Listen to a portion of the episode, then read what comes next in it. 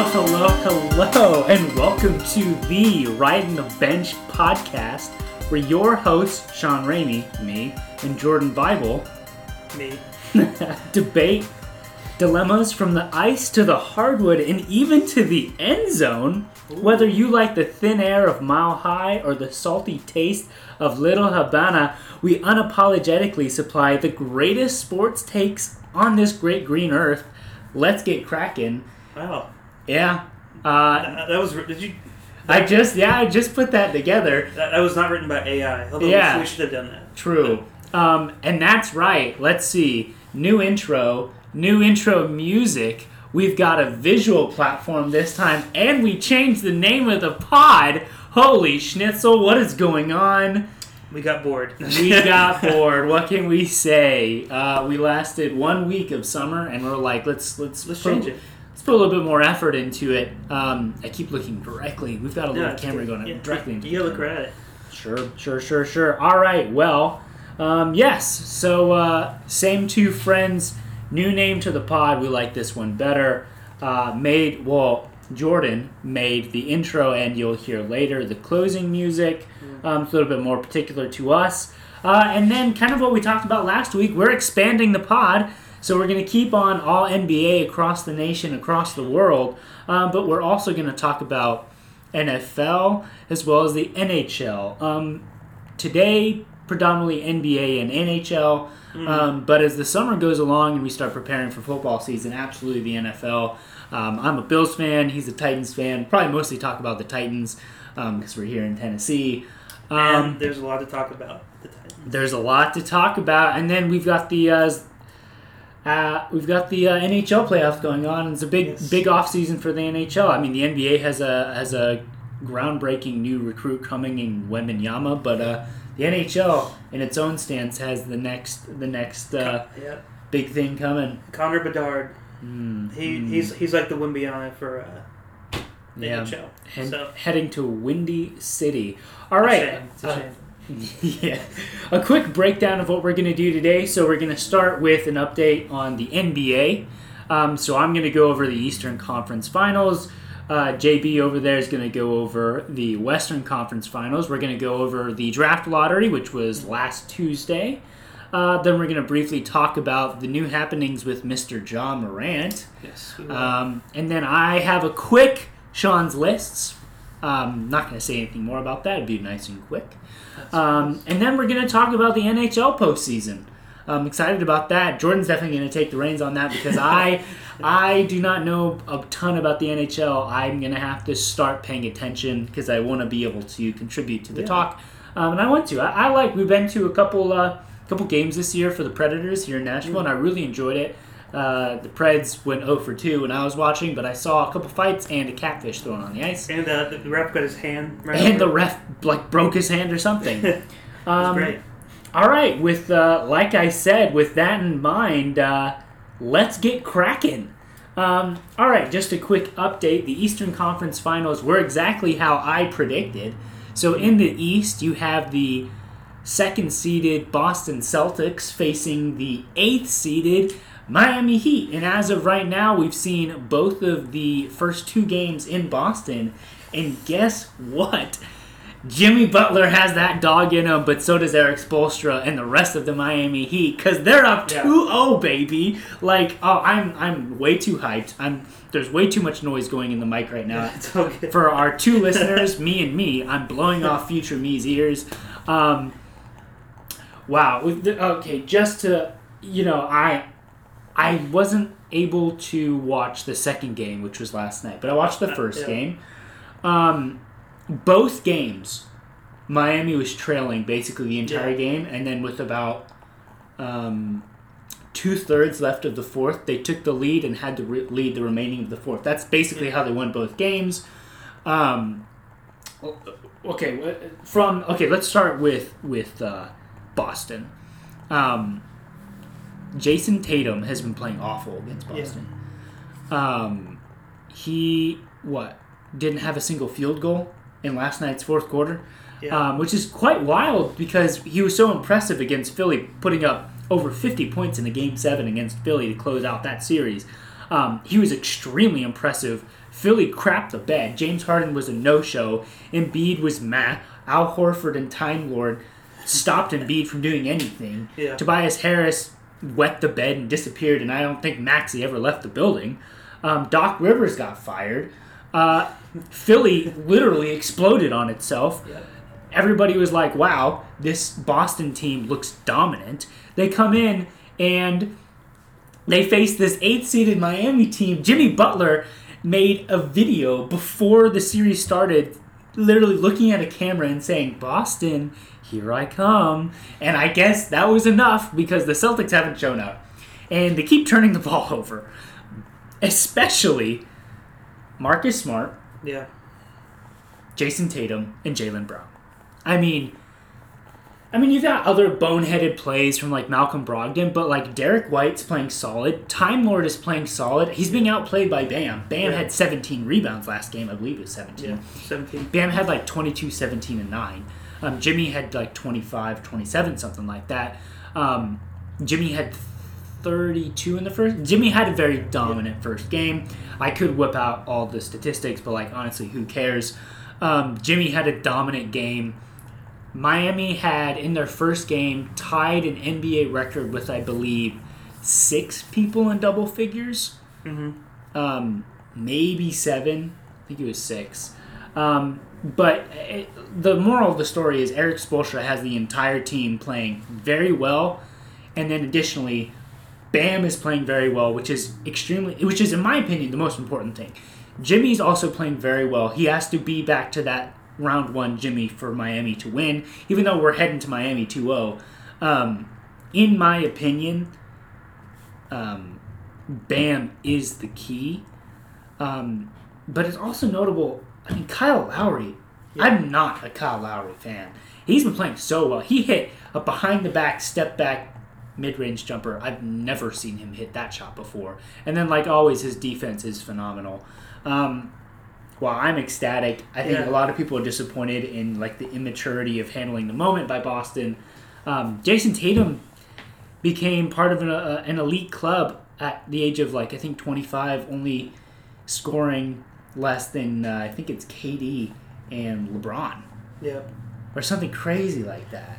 Well, I, I watched In the, the game last night. I watched the game last night, and like the Boston did collapse in the fourth quarter.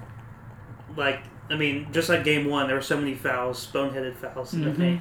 I think Um, Boston was up by like seven with six Yeah. minutes to go Yeah, or something were. like that. And then, but that wasn't an issue for Jimmy. No, Yes. Jimmy went to the mid range. He got it.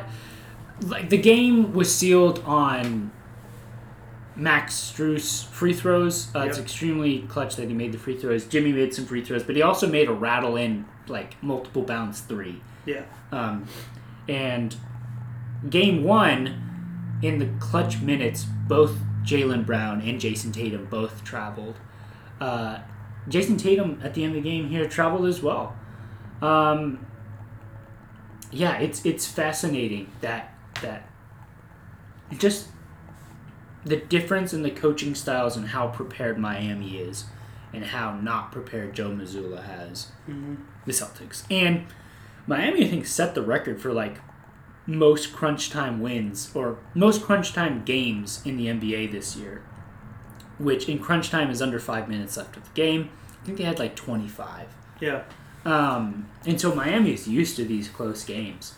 Um, yeah, it's uh, it's wild, and they, you know, Boston has had some really good moments. Um, Marcus Smart's passing and playmaking has been extremely impressive. Time Lord for both games started out really well and then kind of disappeared. Al Horford comes and goes. Malcolm Brogdon comes and goes. I think Derrick White has been very consistent with his perimeter game and his three point shot. Like his perimeter defense three point shot. But then they just fumbled the bag in the in the fourth quarter. There's. I, I don't mean to uh, push this conspiracy theory about Jimmy Butler, but the numbers don't lie. He is currently averaging in the playoffs uh, 36 and 6. There's only one other player who averaged something close to that Austin Reaves. Michael Jordan. Michael, right? Yeah, His father. his dad, His father. Yeah, I knew that was coming. Like father, but it's true. Like they're the only two that have averaged those numbers. in the playoffs. And there's like some crazy conspiracy, like Jimmy was born in Houston or something like that. hmm Um, that could be completely wrong, but the moral of the story is, like when the year Jimmy was born, LeBron, LeBron, whew, MJ was still playing for the Bulls, and he left the team and like went to Houston like nine months before Jimmy was born. Hmm. And so like like you can look it up. We should we could look it up easily and talk about it if we actually wanted to put some effort into this. We should. Um, maybe we'll do that next time. I'm, I'm gonna write that down. Um, Jimmy Butler father story. But, But- like it, it like everything aligns like that. Like it's, It's- really sus. Like it's like I have seen like the. what are the odds? I, I, have you seen like the, the, the face next to each Yeah, other? comparison. They Comparison. look similar. Like they match up. Yeah, but even if they're not biologically related, the fact that he's the only other person who is averaging that is, is pretty. I mean, the announcers were giving a lot of credit to this. They kept saying that Jimmy's carrying the team. Yeah, Uh, I mean Bailey's playing really well, and like yeah, yeah, yeah, at least six players in double figures. The whole Yeah. team's playing really well. Yeah. I, the whole And- team's playing well, but I think I think Jimmy's given them the spirit and like the you know what I mean. Like he's Yeah. motivating them. And just something So- I was thinking about, like looking at the roster that Boston has. That's a, it's an insane roster. It's so good. It has so many solid NBA players. And not only solid NBA players, but two way solid NBA Yeah. players. Jayson Tatum, Jaylen Brown, Marcus Smart, Al Horford, Derrick White, Malcolm Brogdon, Time Lord. Like, Yeah. and then you got Peyton Pritchard coming off the bench. Like, like it's a good team. it's such a good team. yeah. It doesn't make any sense. However, I will say Jaylen Brown and Jayson Tatum are both still super young. Like you, you're not seeing LeBron make finals. Well, not make finals appearances, but win finals until he's older than that. Yeah. Obviously, he went to the finals with um, in 07 against the Spurs with the Cavs, um, but he didn't win. Yeah. Um, there's some crazy statistic where like I think it was like stars under 25. It was like Steph Curry and Tim Duncan that won it. Besides that, Giannis was older when he won it. Obviously, Dirk was way older. Kobe was not, but Kobe had Shaq. Um, I mean, you had Steph Curry, obviously, I said, um, but Dwyane Wade was. Well, okay, now I'm. Dwyane Wade was. well, Dwyane Wade might have been older. I think Dwyane Wade was older because Dwyane Wade was a bit older when he got into the draft.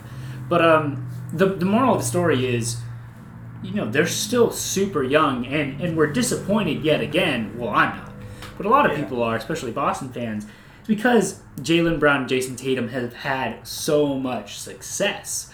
Uh, I mean, Jayson Tatum went to the conference finals, I believe, in his rookie year. And I think Jaylen Brown did as well. Yeah. And I think they both lost to LeBron when he was playing for the Cavs. Yeah. Um, like and like they've been to the conference finals a ton. Obviously, last year they went to the finals. Yeah. Um, before that, uh, like in the bubble, they, they went to the conference finals. Um, I think against Milwaukee, they went to the conference finals yeah, in 2021. Um, Yeah, there is something we didn't mention that all four teams right now it's it's a repeat of the bubble, it is so um, it's kind of scripted maybe. last week I predicted that predict Boston would come back and beat Philly, and then it'd be Boston, Miami in, in the Eastern, and I said that it'd be Nugs, Lakers in the West. And look who was right. Also, right. we'll allude to it later. I have another prediction from last week. We'll talk about later. That was also correct. Um, then again, I had another prediction that was way off, uh, but that's not that's not a problem. Um, but yeah, I mean, uh, we're you know nearly 20 minutes into the pod I mean, it's, what am i looking uh, I, do you have any opinions that say then let's let's talk about what we want to look forward to in the the next two games I think it's been a really good series, even though it's it's been yeah it's been close Yeah. games it's been Which- really good games and then miami has just been so solid the end Yeah. of the quarters I, I I'm excited to see how these next two games go in Miami. mm-hmm I think Boston has now a, a pretty strong hill to climb up. they do Yeah. but I mean, it's not impossible. I mean, it's been done no before. no no no no i mean i will be very disappointed but in no means will i be extremely surprised if we're coming out of Miami's two games tied. Yeah. Like I could see Boston going in and winning both games. They could. I mean, well, they, they could easily have won these last two games too. True. So And like the concern is Miami like watching Miami in the regular season, they just struggle. they got some some background noise. Yeah, not sure what that is. But like Miami struggles so hard to score sometimes. Like Yeah. that's what's so surprising. They had game 1, the third quarter, they they scored like 40 plus points. Right. And having like all five starters in double figures plus bench players in double figures it's just wild how miami all, all of a sudden is scoring a ton not well, Well- well not even really scoring a ton but like like scoring is less of an issue Yeah. um, and something also I'll say is Jayson Tatum, Jaylen Brown, and even Marcus Smart. Um, it's it's clear when times get tough and they want a basket, they want to go to jump shots. And when you're a superstar and a megastar, you have to understand the best thing to do is to drive to the basket. Um, because even if you miss it, if you're driving in, you have a high chance of getting the foul called. Uh, and also, Jayson Tatum is one of the best offensive skills in the league. Like, I understand he's a good three point shot. I understand he's got a good mid range. He's got an amazing finishing.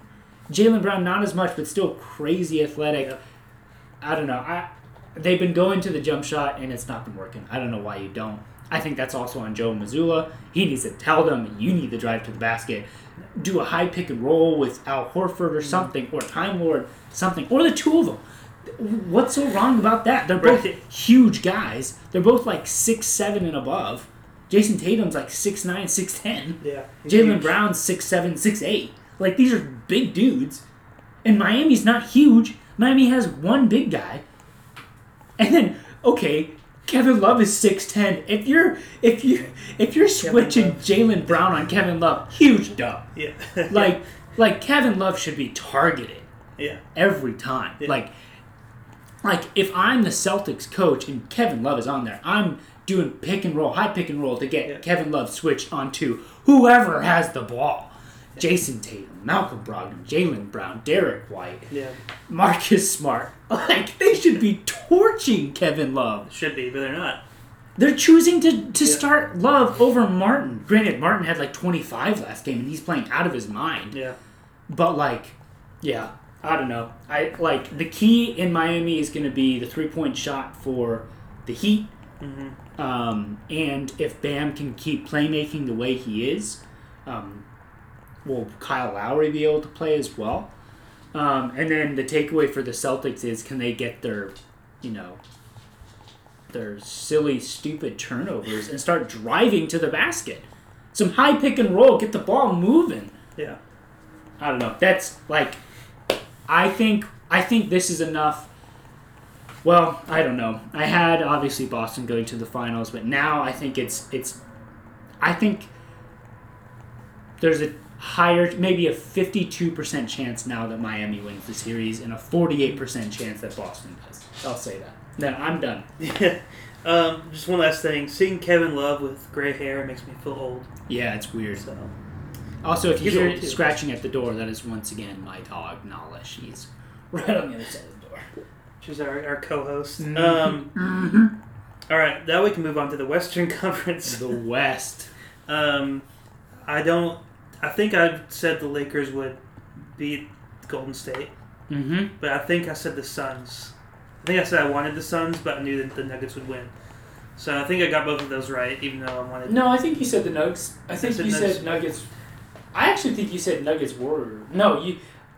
I think you. s- Wow, we should have written, we we should have should've written this down. We should, Uh, yeah. I think you had Philly going to the final, so I I, did. think our Western Conference was the same. I think so. I think yeah. we had Nuggets Lakers, and then the Nuggets beating the Lakers. Yeah, even though I don't want that to happen, but because I like my boy Austin Reaves, we'll get to that in a second. He's playing Uh, so well. He is. Uh, I have the I have the receipts, the numbers, but uh, Denver is up, much like Miami, 2-0 against uh, the Lakers. against the Lakers. Um, there's a game tonight in uh, 45 minutes. We'll see what happens there. Um, Mhm. Maybe we can talk about what we think will happen. in LA. It's in LA, so hopefully the Lakers do seem to play better at home. Um, But the first game was really close. I remember watching it late in my bed that night and uh, in my PJs. I was on the edge of my seat, edge of my bed. I was on the edge of the bed, um, kicking my legs, sending Sean emojis about how the game was crazy. Riding the bench. Riding the bench. Um, That's us. so the first game, the Lakers lost 160, 126, not 160, 126 to 132. I wish it was 160. really close game uh, for that first game, for game one. Um and just listen to this Austin Reaves, 23 points. LeBron, 26. AD, 40. AD Uh, had 40 and 10. Yeah, for that first game, which is crazy. Um, and they still came up, you know, what? Do you have jo- Jokic had a bunch of crazy stats too. He had a near triple double by halftime. Jokic, uh, 34, um, 34, 21, and 14. 21 rebounds, 14 assists. Yeah. Wild. And then Jamal Murray had a 30 something too, didn't he? Um, 30, 31 points, um, 5 rebounds, 5 assists. So, I mean, I just don't know. Of course, that's game one. Game two was, was actually, honestly, really similar. Very Uh, entertaining. Very lower scoring. Jamal Murray, man. Um, Lakers lost 103, 108. So these, are, these have both been close games within 6, 5 points. Sure, Um, sure, sure. much like the Eastern Conference, where the games are close, but Much maybe a little bit of a different story. Um, but in that in Game Two, LeBron had 22 points. Um, Austin Reaves had 22 as well. Um, AD had 18. But again, the whole story is just the Nuggets like Jokic. Jamal Murray. That was the Jamal Murray yeah, game. Jamal he Murray, was, 37 points. he was hitting step back three pointers. Like Which is any any in the fourth quarter and even the third quarter, any momentum that the Lakers created Was just was silenced by Jamal Murray. Yeah. Jokic didn't even have that great of a game. No, I mean, for, for, for Caldwell Pope had a big game one, didn't have a big game two. Um, yeah, it's concerning that the Lakers still lost with Jokic not having a big game. I will say Jokic in Game Two did have 17 rebounds still. True. So, well, I'm, I'm, The the game plan from the Lakers was to put Rui Hachimura on him, and they were happy with that. And Jokic, you know, take that as you will. Rui had a good game. he did. He had 21 points that game. Yeah, Um, he had a big game one as well. Yeah, let me. While I'm pulling it up, I'm just thinking about. The like okay from let's start with the Lakers. What are what are some goods you've seen from the Lakers? Oh, I like for instance, mhm, um, AD had a big game one. He did. That's a plus. Also, Austin Reaves has shown he's the third best player on the Yeah, on the team, and Rui has also played really well. I will say, um, what I like, what I've seen from the Lakers, I like so far is like when they're locked in. Mm-hmm. Like, They are really good. They're really they good are a really in. good team. like we watched game two, and they're they look great, and then I'm um, honestly, you know, spoiler. I'm expecting them to win tonight.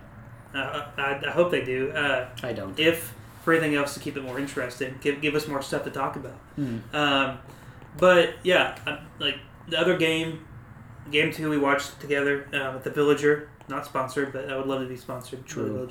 Um, yeah, like they, they were on fire, and then Jamal Murray would come down and do something ridiculous, and it would just be sucked out. Mhm. And then they'd, they'd, have, they'd have to ser- constantly search for that. So that's what's Mhm.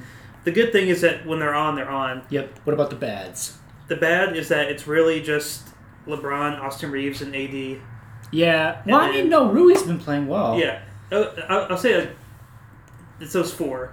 Yeah. And then, but if you compare it to the Nuggets, I mean, sure you Nuggets have Jokic are- and, and uh, Murray, but you have other people coming in, Michael Porter. Uh, yeah. Man, his Pope. his defense is awful. yeah, Um. which they need to exploit that. I mean, yeah, as a team, the Nuggets are playing way better. oh yeah, I'll say my bads for the Lakers are what you're saying the inconsistency of Mhm. out of those five players. So AD, Reaves, LeBron, and Rui. Mhm. Out of out of those five players, they really aren't getting help from anybody else No. consistently. Um, and also, it's a bit concerning LeBron's energy. He just doesn't have it in his legs right now. He just, Yeah. in Denver, maybe it's the altitude, he just seemed so gassed. He Yeah. seemed exhausted. I mean, he's playing over 40 minutes. Um, right now, Austin Reaves is playing less than 40 minutes. They need to bump him up to above 40, which is where they have both LeBron and AD. Mhm. Um, because Austin Reaves has been playing phenomenal. He he. I mean, he's been playing out of his mind. He has. He's been playing crazy. Um, but LeBron, I mean, he he biffed a dunk. He literally lost. He was gonna do, you know, kind of a fancy reverse dunk on the breakaway where he's by himself, and he just biffed it. Yeah. And then last night, no, two nights ago, when we watched the game, um, he had a layup uh, in transition because the ball had been turned over by Denver. Denver almost threw the game away, but the, the Lakers could never capitalize on it. LeBron missed just a bunny. Missed a, he literally missed a layup. And it's because he has no lift in his legs. Yeah. His three point shot has also not been there at all. And he's still taking plenty of threes, and some of them are very deep. Um, and they're just not going in. I, I don't know, like you're saying, like it could be the altitude, it could be maybe he's just feeling tired from this playoff series. Mhm. Well, I will say the, the Lakers Warriors series was a hard fought. It was. I mean, he's probably exhausted from that. He's getting older. Mm-hmm. I'm not I'm not saying he still can't do it, but just facts of life when you get older. Yeah. All right. What about Denver? They look good. just I mean, What ab- what about them looks good? um, Ball movement, defense, camaraderie, the cheerleaders. That was bad. That was I don't That like was really that. bad. That was not. I don't like that. um, that was a bad. It's 2023. It's a bad joke. Jokic is just Jokic is the best player in, in the playoffs right now, yeah. I mean, he is. I mean, he's with Jimmy and and Tatum behind him. he's in the paint, bullying, getting those rebounds, and there's just no one. I, I, I wouldn't expect for him to have so much against AD, Yeah. you know. But I guess that's another thing with the Lakers. Like they just need to have, they need to figure it out. They just need to figure out their paint situation because Jokic Mhm. is pushing them around, and Yeah. I mean, he's just an insane. Yeah, my pluses are definitely the all around play that they've Yeah. gotten. yeah, Um, from whether it be Brown to Jeff Green to Porter Jr. at times. Um, I'm happy to see Bubble Murray back. I Yeah. mean, Jamal Murray is getting you 30 points a night. I mean, he's playing so well, and he was hitting step back threes and just timely buckets, which is so important. And then obviously, even when Jokic is not being aggressive offensively or even having a good shot, which we have, he, just wasn't that aggressive offensively last Mhm. game. But he impacts the game in so many ways because obviously the he still rebounds and he still has the ball flowing through him, and he's honestly the greatest mind in the NBA right now. LeBron almost there. LeBron had some phenomenal dimes.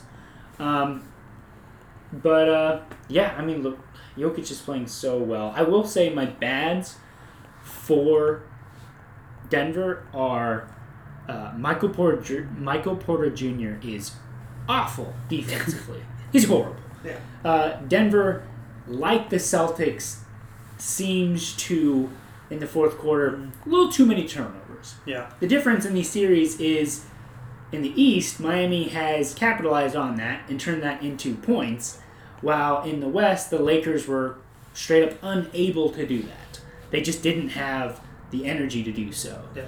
Um, also, Jokic has to be offensively aggressive. He like like sometimes he just doesn't shoot, and he's got a great shot. He's one of the best shooters on that team, if not the best jump shooter on the Nuggets. Um, yeah, so those are those are my takeaways. They they need to keep having their their role players playing well, which you know at, with Jokic you have the highest chance out of anybody in the league doing that. So I know you already told us you think the Nuggets will win tonight. Do you think the Lakers will win? I think the Lakers are going to win tonight. How, how close of a game? I think I think it'll be close, and then I think the Lakers are going to make a big lead, maybe like a 15 point lead, and then I think the Nuggets will claw back late in the third, early fourth.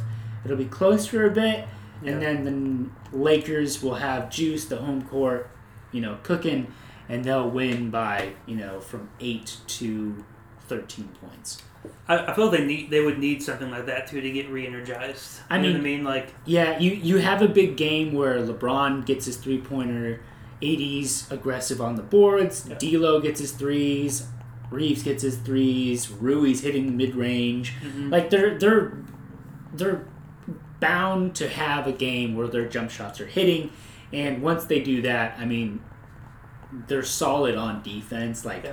like it just depends on if if the Nuggets can keep pace with them. And if there's one thing that we have learned, Michael Beasley, Mhm. if he plays, he's awful on defense. But if, if there's one thing we've learned in general about LeBron, though, is to never count him out fully. So, absolutely, I mean, I mean, the, there's no telling what could happen because he's you know, both the Celtics and the Lakers are down 0-2. I love to hear that, but both of them are very much still in yeah, the series. However, both these games, game threes, you go down 0-3.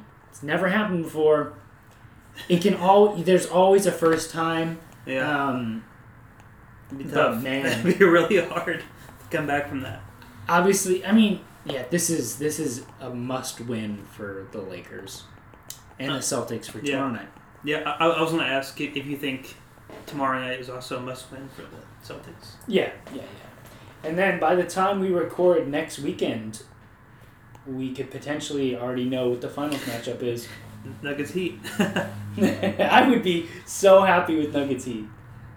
That could be an interesting matchup. I'm just worried about. I mean, the Heat have a lot of heart, like we said, and they're really good. But I mean, the Yeah. Nuggets are just playing insane. I honestly think that out of these two series, it's more likely the Nuggets end the series sooner than later, and that the Celtics have a higher chance of Yeah. pushing it to like six or seven Yeah. games. I mean, I wouldn't be mad with the Nuggets Celtics matchup either. That'd, be cool. I think any combo I think would be fun out of these four teams. Uh, people are already talking crap about how the NBA doesn't want Nuggets Heat. I completely disagree. Mm. Um, that those are just like I don't know. That's annoying. You're like I've seen stuff like that, and it's just like that's so freaking annoying. I Like mean, it, it'd be a great series too. it like would be. saying. I mean, Miami is super well known. Obviously, the Celtics and Lakers are super well known. The only only team that doesn't have huge, you know, clout is the Nuggets. But you do that, you create a, you know, sports base out of the actual city by being successful and winning championships. That I can tell you one thing: before Giannis and before Giannis won his chip, Mhm. There was probably so little um, Milwaukee Bucks fan, but winning that championship probably No, it- greatly expanded their their um, fan base, and I feel like the same with the Nuggets. Yeah. Um, but on that note, yeah, I don't have anything else with what we need to go over. I think I'm good to move on if you are. Let's move on. I I guess I'll say my prediction for tonight too. I think the Mm. Lakers will also win. It'll be close, like you said, five to eight points. I think it'll be a close one. But we also had the draft lottery We that occurred last Tuesday. Um, Sean is still. Are you still upset about the? No, you- I mean, no, I'm not upset anymore. It took a couple days though. Um, Sean is a, a Hornets fan. If you're for, for our longtime listeners, they know the insides. Um, Yes, and and since we didn't talk about it, um, so the the draft went like this. So 14, the Pelicans, 13, Toronto. The 12th pick went to OKC. Orlando gets the 11th pick. Dallas gets the 10. Utah at 9. Washington Wizards at 8. 7 is Indiana. 6 is Orlando. Detroit get the fifth pick, so they had 17 wins, worst record in the NBA. They get the fifth pick, but honestly, they have two rookies that were all rookie second team, and they got Cade. So fifth pick, they can still make something of that. Houston gets the fourth pick. Oddly, Portland gets the third pick. The Hornets, my Hornets, got the second pick so close. And then the San Antonio Spurs got the first pick. And if you rewind to last week, I said mm-hmm. that San Antonio, who was one of the three teams with the highest chance of getting that pick, would get the first pick. It's pretty much accepted at this point. Wembanyama will be going to the Spurs. So it's kind of like, okay, how did the chips fall after that? Um, I did say Charlotte's probably going to get the eighth pick. They got the second pick. So There really bummed about Wembanyama, but Charlotte getting the second pick. And then I also am a big Orlando fan. They get the sixth and eleventh pick, and I very much like Portland. They get the third pick. That's wild. Um, so honestly, I say we just talk about picks two through five. yeah, because we are we already know we know one, get and we'll we'll talk about the other lottery, you know, mumbo jumbo later. Yeah. Let's go through two through five, starting with fifth. Uh, Detroit Pistons. Mhm. Um, they've got the Thompson twins who will probably be available, or one of them will be. Yeah. Um, just super ironic that the worst team in the NBA got the fifth pick. That um. But they got the first pick last year. No, Yeah. Was it? la- No, a couple years ago Two with years Cade. ago. I, I, I feel like if I Last was year was Orlando. if, if I was a Pistons fan, I would be Bummed. so sad. That that, that actually sucks. Yeah, I feel bad for them, but that does suck. I don't know. Like, let's skip to three real quick. I don't have much to say about Houston. Um, they'll probably get one of the Thompson Thompson twins. Yeah, there's really, uh, you know, you've got Wembanyama at one, and then it's kind of like Brandon Miller and Scoot Mhm. at two slash three. Still some like rearranging there, and then you've got Amen Thompson, who was uh, he went to a semi-professional basketball league, so no NCAA, no G League Ignite. They weren't Mhm. in a foreign league.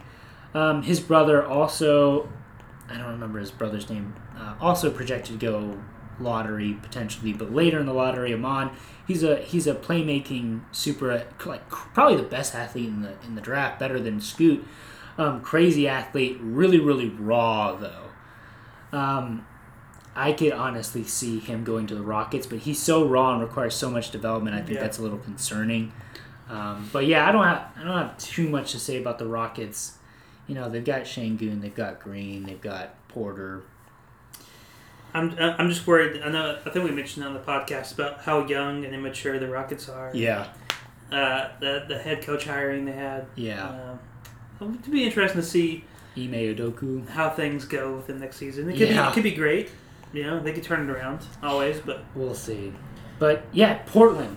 Um, so the big debate with Portland is how does this fit with Dame's timeline? Because if they draft someone, it doesn't fit with Dame's timeline. So the question is, do you trade the pick to say Detroit for the fifth pick and Bogdanovich? You get a veteran hmm. who's good at scoring. They need a small forward. He fits that small forward. Do you trade the pick to someone else? Do you create a giant package with the third pick to bring in a co star with Dame? Or do you say vice versa? Trade Dame. Especially, I think, I think it, I think the Portland situation, big pause there, don't like that. The Portland situation could really be weighed by the Hornets' choice. So, Yeah. do the Hornets want to go with what fits on their team, which is they need a wing? So, Yeah. Brandon Miller of Alabama, risky.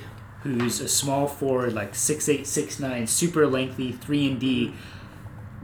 Brandon Miller, I loved his play at Alabama. He's got a great three point Yeah. shot. He's solid defensively. He's not a crazy good athlete, but he's good enough in the NBA to hold his own.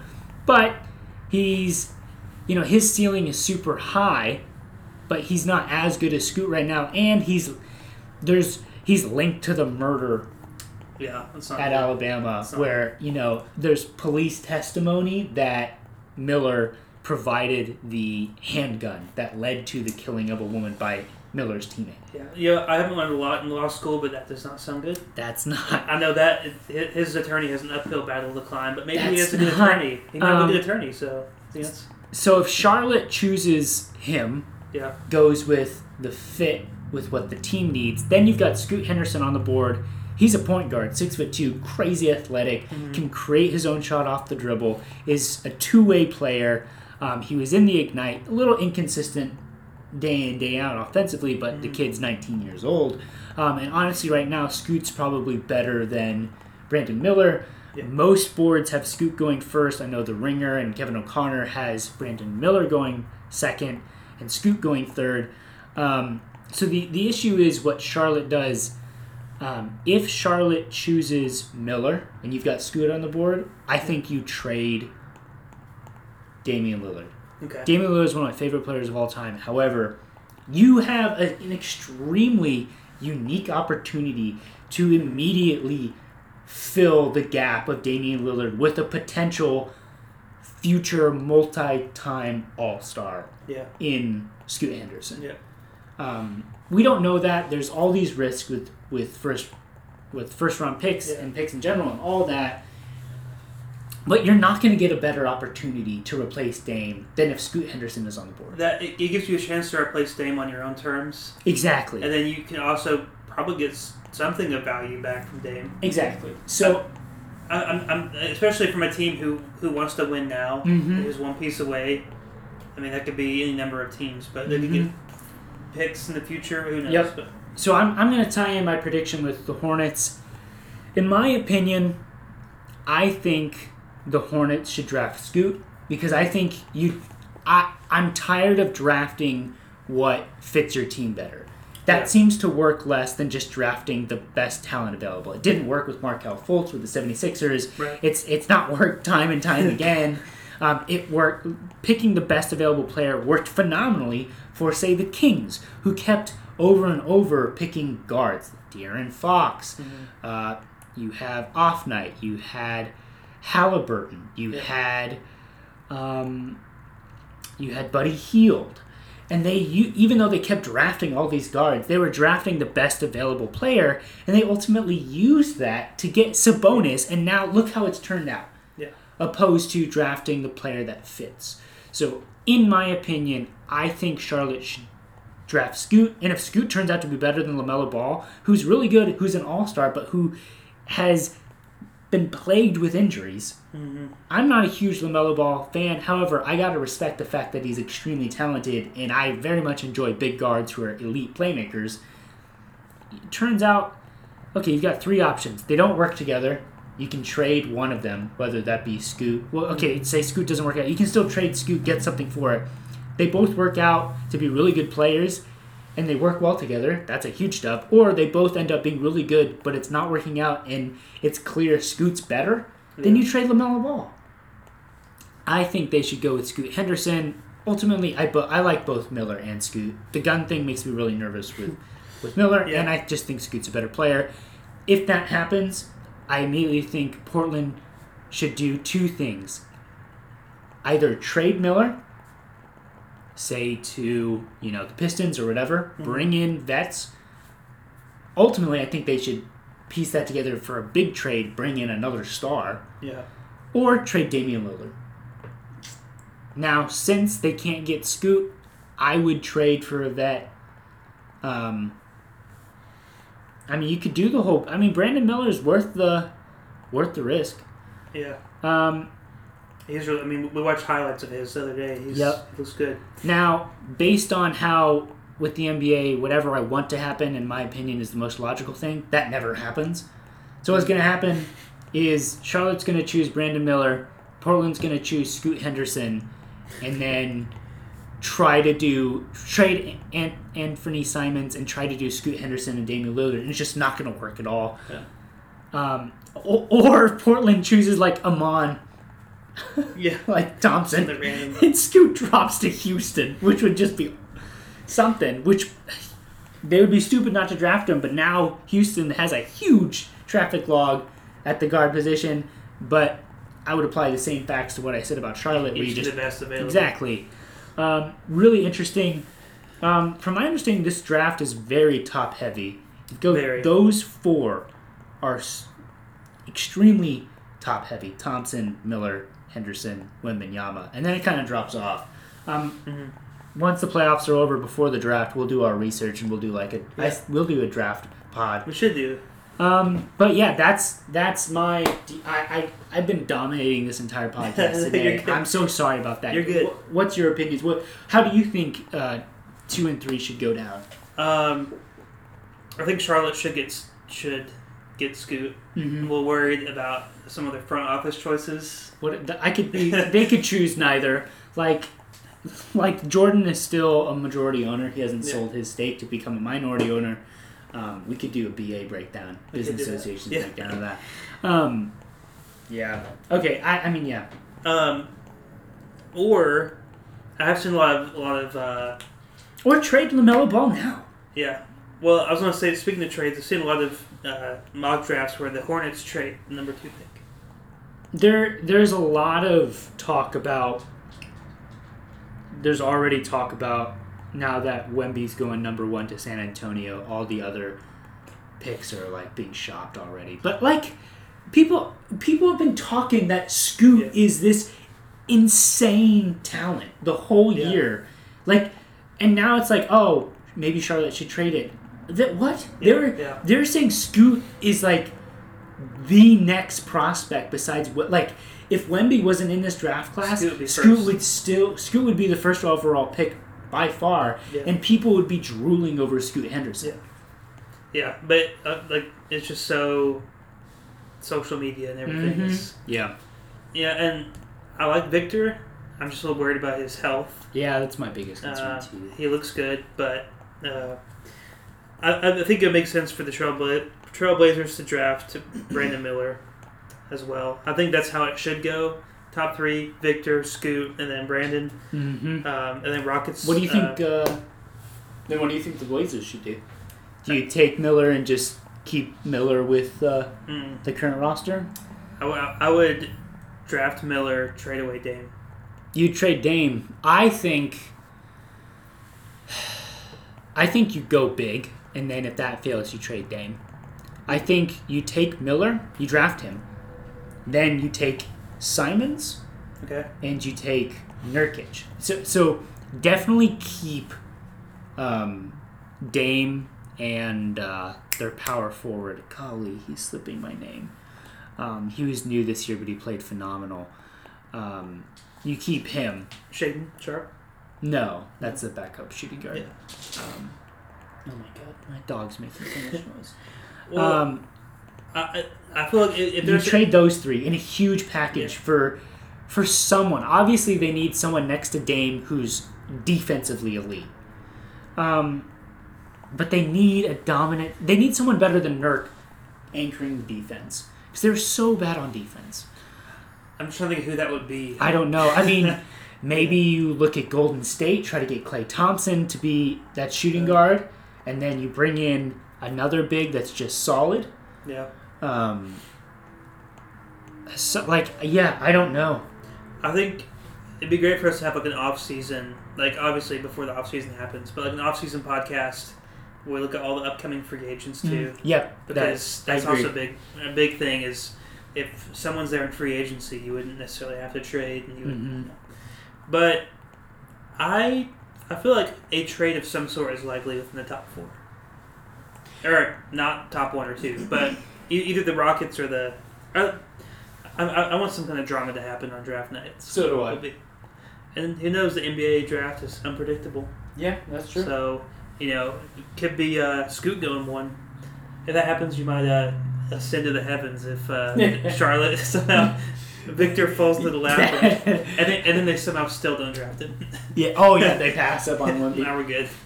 Yep. But- All right. Well, you want to go over Ja? Um, yeah, that's just so sad. Just, um, I Between the, do you want to update what happened? yeah, um, So, like, a day after we recorded last time. It's either, the day of or the day after we recorded um, another Instagram live. I think one of Ja's friends was on live, and Mm-hmm. um, Ja Morant flashed a, another gun at the camera. So He had it up to his head. yeah, it's just so dumb. I mean, He's been suspended. again, I, I don't know what happens from there. I mean, I feel like the Grizzlies have to make a He he made a public statement saying like, "Oh, my words don't mean much, but I take this personally, and I, I am saying I'm sorry and all that." And then someone put in Chat GPT like, "best apology," and it was like almost verbatim exactly what Ja said. So now there's a huge rumor that he just went on Chat GPT and, and, and copied and pasted. Um, but uh, I I mean, I don't know. I mean, if I was the Grizzlies, I would just Adam Silver's pissed. yeah, and like they interviewed him at the lottery and he was like he i mean he was like i talked to Ja face to face and he said he wasn't like he was taking this seriously and clearly Ja lied I, I mean, he's a great player. I mean, he's he's really great, Mhm. you know. And the Grizzlies need him, but like, I just know how those organizations run, sports organizations. You don't want i i any kind of bad news is like the worst news. nike took his shoes off the website um, Um, no news if like they've terminated the contract or anything, but they tur- they took his shoes off the website. I just feel like, I mean, you do you trade, trade him? Do you? I don't know. I think you know Memphis is investigating, NBA's investigating. Just sit and wait. I don't like. He's still young. You can still save this situation. Um, I hope so, but I mean, he, he has a kid. You know, He does. Yeah. The the concern is like the potential thousands, if not millions, of kids watching his his Instagram lives. Yeah. it's not cool. Not cool. at It's all. it's troubling. But the big takeaway, I think, too, is just he needs better friends. Yeah. I mean, his friends suck. So, Yeah. all right. On a lighter note, Well, I was gonna do uh, the latest installment of Sean's list. let's do it.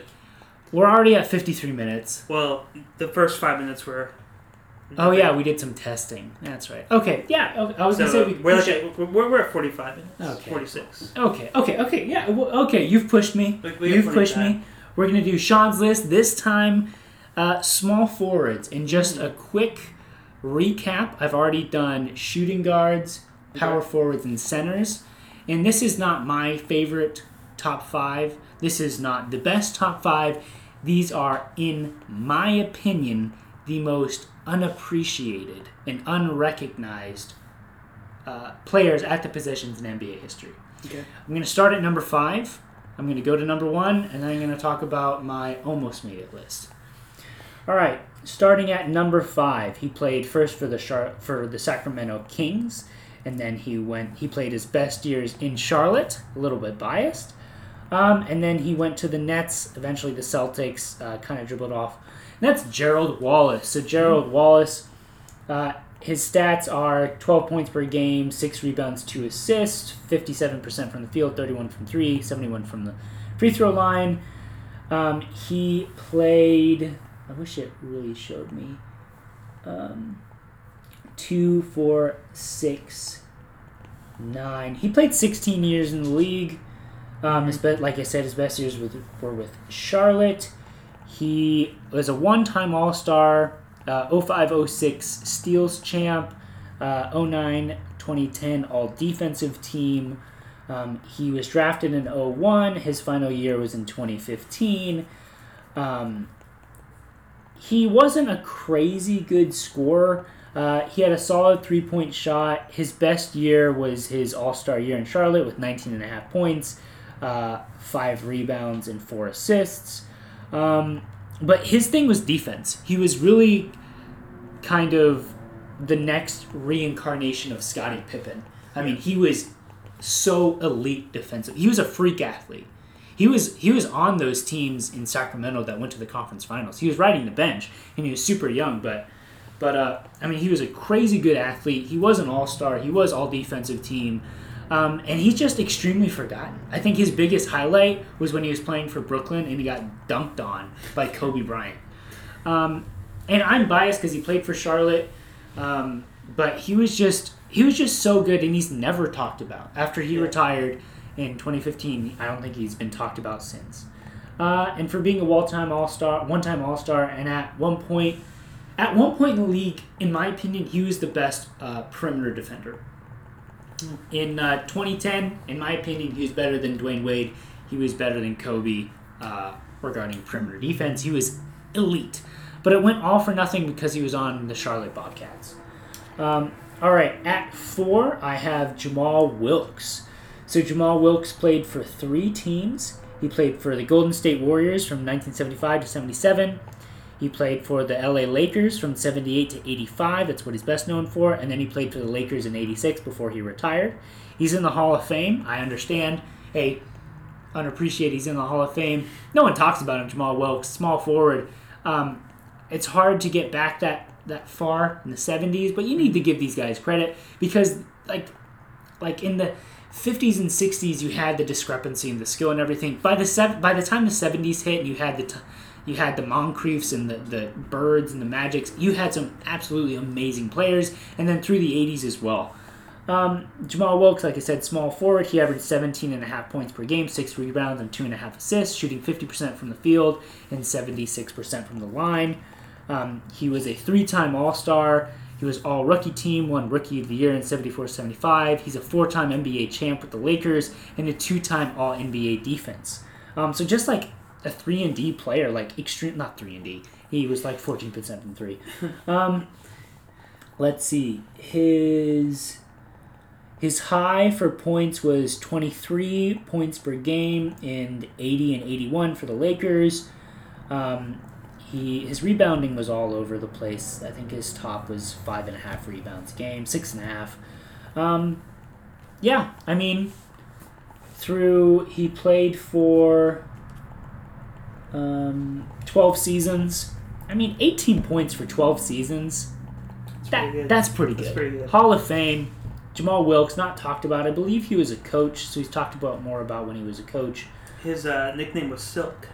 Yeah, I did know that. Silk Silk, Wilkes. Silk Wilkes, great nickname. That was great. All right, at number three, uh, I'm very biased to this because he played his best ball for both the Heat and the Charlotte Hornets, and that's Jamal Mashburn. So in his NBA career, Jamal averaged 19 points, five and a half rebounds, and four assists, shooting 42% from the field, 34.5 from three, and 77% from the line. He played 12 seasons in the NBA, so not that not that much, not that long. But if you get it, if you get over 10 years, Yeah. mm, mm. he was only a one-time All-Star, uh, All NBA in 02-03, and he was on the All Rookie team in 93-94. He he played for the Mavericks, which is where he was drafted. Then he went to the Heat, Charlotte, and then he rounded out with the New Orleans Hornets. Mm. Um, he was his rookie year is 93-94 and then he retired due to injury in 04-05 uh, his best statistical years were his second year for dallas when he averaged 24 points per game um, best in assist was five and a half and his best rebounds were six and a half his career high he dropped 50 um, he had a 15 rebound game and a 14 assist game um, yeah, I mean, he elite mid-range shooter and driver. He was all around with you know five and a half boards and four assists. Uh, he w- he was a specialist when it comes to scoring. Yeah. Um, he was an automatic bucket. He played amazing for Dallas, Charlotte, and the Heat. Um, pretty athletic, a bit more stocky dude. Um, even though he was 6'8", he was 240 pounds. He was a big dude. Uh, and he just, one-time All-Star, never talked about. I mean, this is a guy that only the, the as the as No Dunks podcast says, the NBA sickos know. the the casual fans don't remember Jamal Mashburn. Have you heard of him? I have because of Kentucky, but Oh, that's right. He went to University of Kentucky. uh, I lived in Kentucky for two years, so I was. Yeah, he is known in Kentucky. But that's the only reason why I knew him. Um, he was actually by the time he gr- not graduated, but by the time he left Kentucky, he was uh, fourth all time scoring in Kentucky. Oh, cool. Nice. I wonder who is first. Probably someone insane. There's like a, a lot of competition for who's the top scorer in Kentucky. All right. Um, at second, well, my first and second. Okay, these guys are a bit known, a bit more well known. However, in the talks about best small forwards of all time, you get through like the LeBron and the Bird. You go down the list, you start getting to James Worthy. You start getting to uh, Dominique Wilkins. You get to Carmelo Anthony. Uh, these guys, although extremely talented, are super far down the list of memorable small forwards. And at number two, that's why I have Mark Aguirre. So Mark Aguirre was drafted by the Dallas Mavericks. He then went to the bad boy Detroit Pistons, where he won back-to-back championships.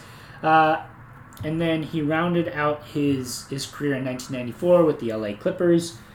Uh, so he was drafted in 81 82, and then, like I said, in 93 94 with the Clippers, he retired. He played for 14 seasons where he averaged 20 points per game, 5 rebounds, and 3 assists, shooting 48% from the field, 31 from 3, and 74 from the line. As he said, as I said, this is a two-time champ uh, and also a three-time All-Star. Uh, he was an All-Star I believe, for Dallas, and then he got traded to the Detroit Pistons. His nicknames are Ziggy, the Pillsbury Doughboy, Elephant Drawers, The Muffin Man, and Fat Daddy, which might be the best list of like, I like nicknames in NBA history.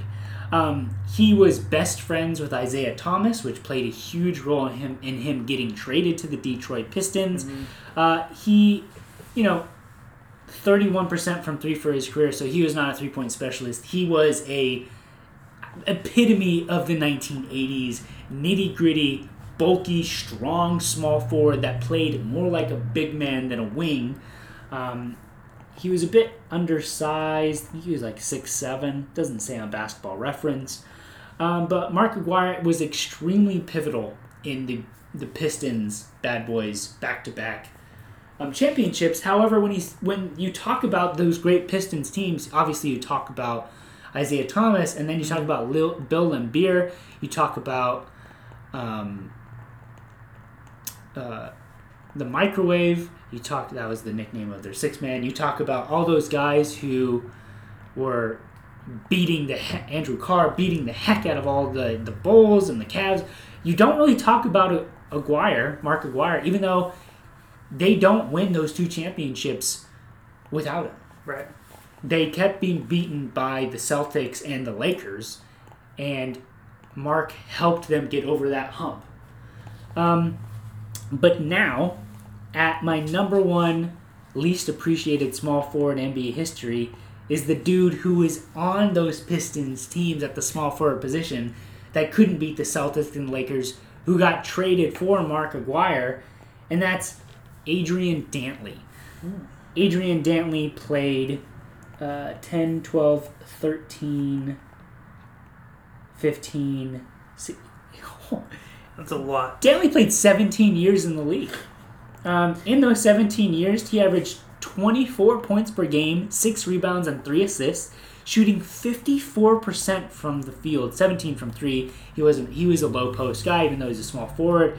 Um, at 82% from the line, but he was very undersized for small forward. He was 6 foot 5, 208, yet he was a low post scorer. He played for the Buffalo Braves, the Indiana Pacers, uh, the Utah Jazz, and then the Dallas Mavericks, uh, and the Milwaukee Bucks, and obviously the Pistons. Um, he was a six time All Star, and he's a Hall of Famer. Um, whoa, really freaky. Do I have this wrong? Oh no, Detroit Pistons. Oh yeah, I missed. Sorry. He played for. He did play for the Lakers, so he went Huh. he went Braves, Pacers, Lakers, Utah Jazz, then he went to the Pistons, then he got traded to the Dallas Mavericks, and then the Bucks.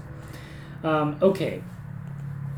Let's see. His I should always go through like their career bests. Um, he had a 19 rebound game, 65, pretty good. However, he had a 57 point game. That's wild for That's wild for for then, having your best years in the 80s. 57. That's insane. Um, he had a season where he averaged 30 point. Oh, he had he had four seasons in a row where he averaged above 30 points per game. From 80 to 84, he averaged 30 points per game. How, how is he not talked about more? I don't know. Underappreciated. It- This is Yeah. he is the epitome of why I make make these lists because this guy was clearly a hallmark of the '80s, and he's not talked about at all. No. I mean, like, yeah, he. I And, don't. and, and he, he's a workhorse. I mean, all the 17 years. Yeah. 17 years. He's a two time NBA scoring champ, the 76 77 All Rookie team, where he won Rookie of the Year, two time All NBA, and like I said, six time All Star. I mean, Adrian Dantley, dude averaged 24 points per game at 6 foot 5, a small forward position, for 17 years. Yeah. That's insane. Yeah. Started in 76 77. He retired uh, in 91 92. That's crazy to think about, like that timeline of how I things know. changed. I know. He was there for all of it. he was there he was there for so, he was there i mean on one of my other you know for cummings from the bucks he, he had a suit he was like 16 17 years and it's just these guys who were crazy good in the 80s and 70s that stayed around the stuff Yeah. they saw i mean in the 70s they saw the rise of magic and bird the rise of the bad boys they saw the rise of the bulls Jordan, yeah. like crazy crazy all right um, just to go over some honorable mentions Um, Chuck Person for the Indiana Pacers. He's widely known as the Rifleman. Um, he played for those Pacer teams at the beginning of Reggie Miller's career. Um, he was in 86 to uh, 99.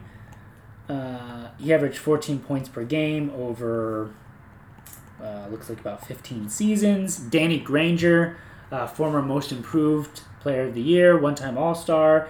He averaged 17 points per game, five rebounds. Um, he was most well known for the Pacers as well. Reggie Lewis, uh, a great um, Celtics player. His name was Truck, his nickname. He averaged 17 and a half points per game over uh, a very short NBA tenure from 87 to 92. Um, however, he came in averaging four and a half points, and he went from four and a half points to 18 and a half points, and then was around 18 and a half to 21 points for the remainder of his career. Um, just a highly respected small forward. Luol Deng, he recently retired. Um, he's going to be forgotten. That's why he's on this team. uh, two-time All-Star, really, really solid um, two-way player. Also, he went to Duke. Uh, huge Africa Without Borders, Yeah. um, NBA Without Borders Africa guy. I think he's Sudanese. He's from Sudan. awesome. Uh, this is a long list. Josh Howard, he's from the infamous 03 draft with LeBron, Carmelo, D Wade, Chris Bosh. Um, he had a couple seasons with the Dallas Mavericks where he averaged, he basically averaged 20 points per game three seasons in a row. Uh, One time All Star, super forgotten. Played really, really well for Mav, the Mavs. That 06 team that lost to the Heat, he was the small forward for that Dallas team alongside Dirk. Uh, Two more, Kendall Gill, really a shooting guard, but he played small forward. Has the NBA record for most steals in a game with, I think, 12. Um, uh, he played his best ball for uh, Charlotte. Uh, he played 10, 12, 13, 14, 15. He played 16 seasons. Uh, he's from Chicago. He averaged 13 and half points per game, four rebounds, three assists. Um, like I said, I mean, just recognizable NBA guy, especially in the Charlotte, teams. And then my last guy uh, that was honorable mention is uh, Dan Majerle, Thunder Dan. Played his best ball for uh, those Phoenix teams that went to the finals with Charles, and then later those really, really good Miami teams um, with uh, Tim Hardaway and Alonzo Mourning. Um, Dan Majerle was known for being one of the first truly great specialized 3 and D guys. So he was a three-time All-Star, two-time All-NBA, I mean all defensive team and I believe he he was an All-Star coming off the bench, which is wild. Really wild. But a That- winner. Yeah. That almost never happens. No, that's freaking. but yeah, that's my Sean's list. Small forwards done. All that's remaining is point guards, Mhm. um, which I'll do this summer Yeah, we'll do it. next time. Yeah, I, I think too. It'd be fun to do it. Uh, underrated coaches. That'd be That really was hard. So difficult. We said that last Be time. really hard to It'd be do. So difficult. but maybe or underrated assistant water boy coaches. Um, All right, so that wraps up uh, the NBA. list. Uh, we're at quite a bit of time, but I Yeah. say screw it. Let's. Uh, yeah, let's do it. Let, let's go the, ahead and jump NBA in. the the Nuggets game has started, but who cares? Um, yeah, we'll, we'll jump in. We'll keep this real quick. We're going to talk about uh, my favorite. That's my bad. I took Yeah, forever on the Um, my list. I love that section. I like the list. I always learn a lot. I discovered my favorite NBA player of all time through one of your lists. Um, big Big Country. Big country. Big oh country. yeah, Ah, My favorite. Reeves. Yes. Not, Very not not, not related. Maybe. maybe. No, it's, it's spelled differently, I think. And there goes uh, someone on their little crappy bike. All Um, right, let's talk Stanley, baby. All right. So we got going on right now. We have um, Let's just make this our longest pod. yeah, might as well. Um, we have the uh, Golden Knights versus the Stars in the Western Conference, and then in the Eastern Conference we have Carolina Hurricanes versus the Florida Panthers. Big story here is that um, the Florida Panthers were a wild card team coming in, um, much like the Heat, both from Florida. Um, no one expected them to make it this far, so that's kind of cool. But here they are. Everybody loves a good underdog story. they are, and they won um, a few nights ago in the longest playoff game. Not the longest. I looked it up. Not the longest NHL game. That there's a game longer than this. Um, actually, quite a few. the longest NHL playoff game, four overtimes, ended at two That's a.m. insane. Uh, and for those of you not familiar, the the NHL overtime it's just the in the playoffs at least first to score wins. Mhm. So keep adding periods until someone scores, um, and then in the fourth, uh, Matthew Tkachuk scored for the Panthers, um, and then that was it. But it was a really good game all the way through. Um, before overtime, um, Kane scored in the first first period. Uh, Florida came back in the second, and then Canes tied it up back at the end, the last frame. Um, Florida, I'm just worried about their uh, power play percentage. Mhm. So they've only they had three chances. They had three power plays, did not score on any of them, and they kind of have had the issue throughout the season. So much like anything, it, it, it's similar to like the NBA. If you get 15 chances to shoot a free throw Mhm. and then don't, you miss all 15 and you lose by 15 or whatever. You know, Yep. it's like you got to make it, It's free points basically. Um, so that's interesting. Have Um, you seen the graphic wars going on between the Hurricane and the Panthers? I have not. Yeah, they're both both media teams are are creating these like spectacular graphics, and Yeah. like it's just it went viral over both Instagram and Twitter, and I was I was paying attention to that. You know, um, I might be a little biased, but I think the best social media teams are on the hockey teams. Like I think the best the the best social media is, is hockey. Interesting hot take. Uh, hot take, but I just hot think take. The best social media team in the NBA are the Sacramento Kings. Sorry. no, no, they are. I mean, they, they got the beam. They got so much to work with. Like the boom. Uh, and then less fun is the Dallas Stars versus the Knights. Um, Ooh, I don't like the Knights. I'm hoping for Dallas. I, honestly, I'm hoping it's uh, Dallas Panthers. which the the, the Knights uh, Stars game also went in overtime. More high scoring, four three, um, which also a great, pretty great game. Um, yeah, so y- you're hoping for who? For Dallas? Uh, Dallas uh, playing uh, Florida. yeah, I, I really don't. I really don't like the Knights, just because it's like the I like- rival. Yeah, I like both Eastern Conference teams, so I prefer either the Hurricanes or the Panthers to win. Yeah, I I would love for the Panthers to win. I don't think they have not they have not won a Stanley Cup, um, and the Stars have not won since early two thousands. I don't. I don't want uh, Las Vegas to win. I know. Yeah. I can tell you that. Well, so what's really interesting is all of all four teams left, either they haven't won a Stanley Cup, which is the Knights and the uh, the Panthers, or it's been forever. The Canes won in early two thousands, Stars won in late nineties. So either way, someone's going to win their first or their first one in a long time. So. Mhm. Um, just wanted to quickly talk about how Toronto's out and uh, the Oilers are out. So I think it's been 20 years since a team from Canada has won, which is insane. that is wild. Um, That's especially crazy. because it's like Canada sport. uh-huh. Um, and then, of course, um, the Lightning are also out. Um, they were out in the first round um, this year. Same thing with the uh, Colorado Avalanche.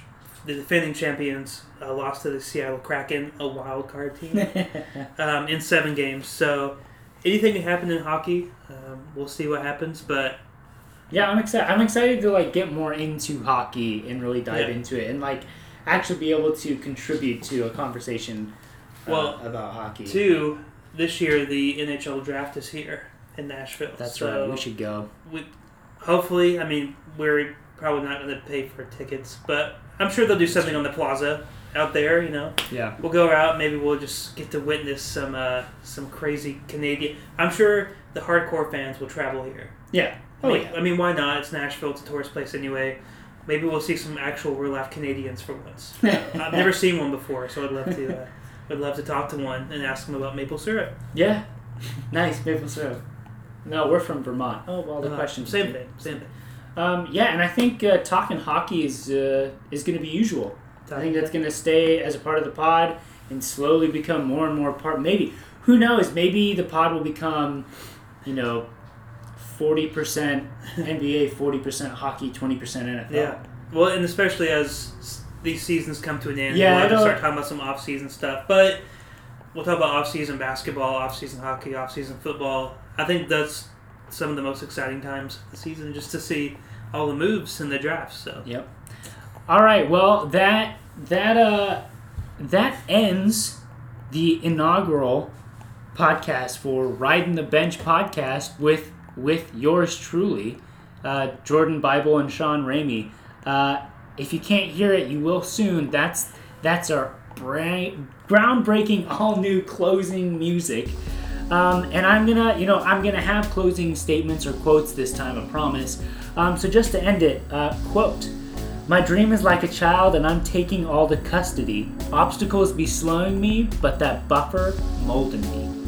So I take my time, cause I'm always where I'm supposed to be. That's from Icy Girl by Saweetie. And Thank we you. are we are where we're supposed to be. Bingo.